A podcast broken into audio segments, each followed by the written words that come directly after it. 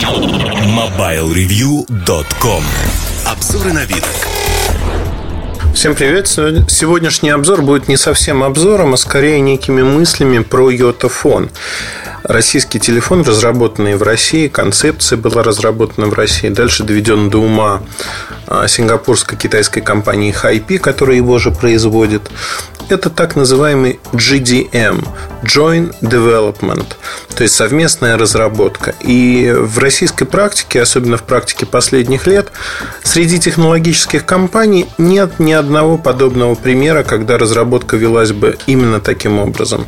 Напомню, что такое Йотафон, который был представлен еще в феврале а, до Барселоны. Незадолго его показали. Потом он произвел фурор в прямом смысле этого слова в Барселоне. А, многие люди смотрели первые прототипы, а, которые показывали только с рук. Телефон со вторым экраном E-Ink экран небольшой, 4 дюйма на обратной стороне.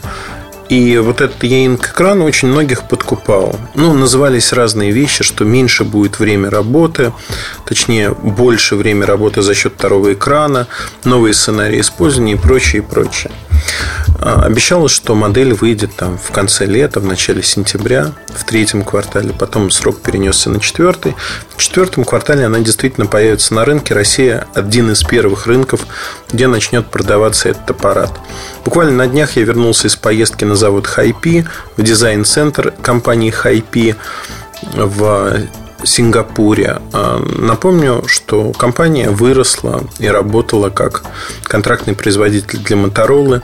Они производили для BlackBerry ряд устройств, но в основном работали и продолжают работать на Motorola глобально. Айден многие модели создавались в лаборатории Хайпи и на заводе в городе Тинжэнь а, примерно в часе езды от Пекина, ну, в общем, и сегодня даже производится. Там же будет производиться, точнее сказать, уже производится йотафон, который поступит в продажу в России.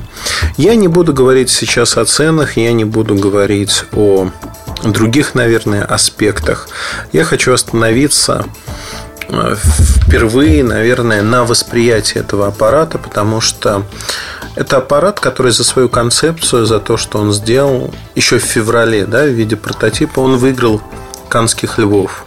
На мой взгляд, это уже круто для российской компании а, выиграть канских львов. Это история, когда ни копейки денег, это я могу утверждать, потому что а, я слышал такие мнения. Вот они заплатили, они сорят деньгами, они заплатили за этих канских львов, купили их. На самом деле ничего из себя не представляют, и на уровне концепции, на уровне идеи это полная ерунда. Это не совсем так. Мне очень противоречивое отношение Э, к этому продукту Йотафон, потому что э, было много ошибок совершено людьми, стоящими за этим продуктом, за этой концепцией. Э, дано много обещаний, некоторые из которых не состоялись и не могут состояться, ну хотя бы срок выхода. Там много вопросов, скажем так. Но есть обратная сторона медали. Впервые в России не просто а, объявили что-то, а довели до логического конца, по крайней мере, не просто до прототипов, а до коммерческого выпуска. Этим можно гордиться по одной простой причине. Сегодня в компании Yota Devices, а, которая не имеет к оператору никакого отношения, это независимая компания, они просто делят, там, условно говоря, один офис. А, вот в этой компании сегодня а возник центр компетенции, когда решаются нетривиальные технологические, в том числе задачи, программные задачи. Никто просто этого не делал. Никто не создавал геинг экран для мобильных устройств. Зачем это нужно? Отдельный вопрос, да, нужно, не нужно. Вот это можно обсуждать, можно тут говорить о том, что э, никто не создавал, потому что это не нужно. Это не так. Не так по одной простой причине. А, для айфона, в частности, один из стартапов пытался создать а, такой бампер с e-ink экраном на задней стороне. Они не дошли даже до стадии прототипов, то есть они показывали муляжи, но создать реально работающий прототип они так и не смогли. Рассосались в неизвестности. Есть а, украино-российская компания Pocketbook, которая уже в конце этого года показала концепцию Cover Reader и вот так с большой помпой заявила, что вот по 4000 рублей. Мы их начнем продавать до конца года. Мы готовы встать на полке, у нас готовое устройство. А в реальности устройство так и не появилось. Более того, а, насколько я понимаю, с технической точки зрения, с точки зрения дизайна, эти прототипы до сих пор допиливаются. То есть возникла классическая ситуация, когда устройство не готово, да, называя вещи своими именами, устройство не готово, и поэтому его доводят до ума. А то же самое случилось, кстати говоря, с йотафоном, потому что нетривиальные технические задачи стояли перед э, компанией. Я просто не буду описывать все, но скажу, что, во-первых, а, не сенсорным сделали экран ЕИНКовский.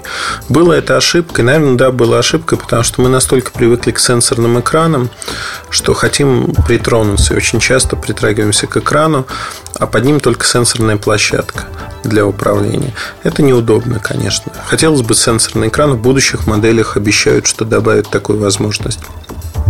Контактная площадка вторая. Фактически с двух сторон две сенсорных площадки. Поэтому сделали отдельную плату управления второй сенсорной площадкой контактной, а, которая не а, связана с а, основным процессором. То есть в будущем эта контактная площадка может модифицироваться в трекпад, в поддержку разных жестов и тому подобные вещи. То есть сегодня заложен базис в первом модели, в первой модели йотафона. Базис, который можно в дальнейшем развивать. С технической точки зрения нетривиальная задача была решена. Второй экран вызывает и другую задачу. То, что надо пожертвовать расположением камеры, которая не очень удобна. Вы рукой постоянно ее прикрываете, когда держите аппарат. Но, помимо этого, антенны. На сегодняшний день все антенны располагаются в той или иной части корпуса под основным дисплеем. А тут два экрана. Каждый из них, ну, условно, основной. Э, поэтому э, не 7 антенн, а 9 антенн. Начнем с этого. И они расположены по рамке, по кругу. То есть это вызывает некие технологические трудности, которые, конечно, потребителю не очень важны, да, по большому счету, вот это не очень важно знать, а как там расположены антенны, а сколько их, а почему вот так, а не иначе, а насколько сложна сборка этого устройства или не сложна. И тут можно говорить, ну, это все ерунда. Да, по большому счету для потребителя так и есть. Но с другой стороны, люди в Yota Devices научились простой вещи, простой штуке. А именно, они научились делать антенны по рамке устройства, чего до них никто не делал. Вот они научились это делать. Они научились делать вторую контактную площадку. То есть это знания, которые в дальнейшем в других моделях, в других устройствах могут найти свое применение создается нечто новое. И мне очень приятно знать, что в России появляются люди, которые это новое и создают. Да? Тут можно ругать или говорить еще что-то. Безусловно, я никогда не буду хвалить продукт, а, который, ну, он, он провальный, да, потому что там есть куча недостатков. Конечно, йотафон не идеальный аппарат. Это аппарат среднего Это аппарат среднего ценового сегмента. В этом аппарате есть как свои плюсы, так и минусы. Но говорить о том, что он вот, вот супер-супер-супер, я бы не стал. Обычный аппарат среднего сегмента, в котором реализованы сценарии, которые неприменимы на других моделях за счет второго экрана. Я обратил внимание, знаете, на что? Там есть приложение BookMate с недельной подпиской. Я загрузил ряд а, книжек, которые мне были давно интересны, но руки не доходили их купить. А, я читаю в бумажном виде преимущественно. А тут я загрузил на второй экран а, книжку про покорение Северного полюса и начал ее читать. Причем, как интересно, экран через какое-то время блокируется, сенсорная площадка блокируется, но текст остается, картинка остается. И вот свободные минуты, вместо того, чтобы лезть в социальные сети или еще куда-то, я брал там 3-5 минут, пролистать несколько страничек, почитать эту книжку. И это очень крутой сценарий использования. То есть я осознал, что я не просто не трачу свое время бездарно, но получаю некое удовольствие от чтения. От того, что я постепенно читаю вот так книжку. На это у меня ушло несколько недель, чтобы прочитать целиком книгу. Это очень крутой сценарий использования. Можно виджеты вынести на этот экран. Можно видеть, кто вам звонил, писал в социальных сетях, что происходило. То есть тут каждый найдет свои сценарии использования.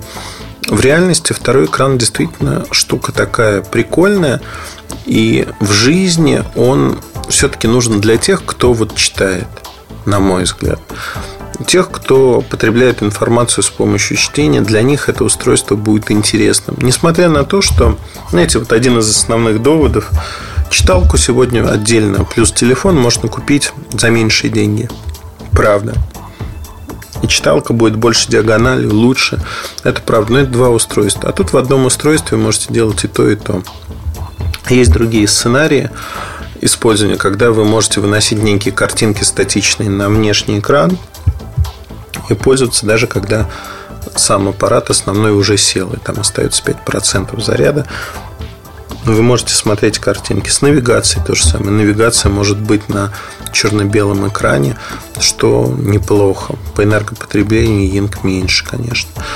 Ну и так далее и тому подобное. То есть на сегодняшний день действительно мы сталкиваемся с тем, что качество и количество а, приложений, а, оно пока не огромное для этого устройства, но они будут появляться.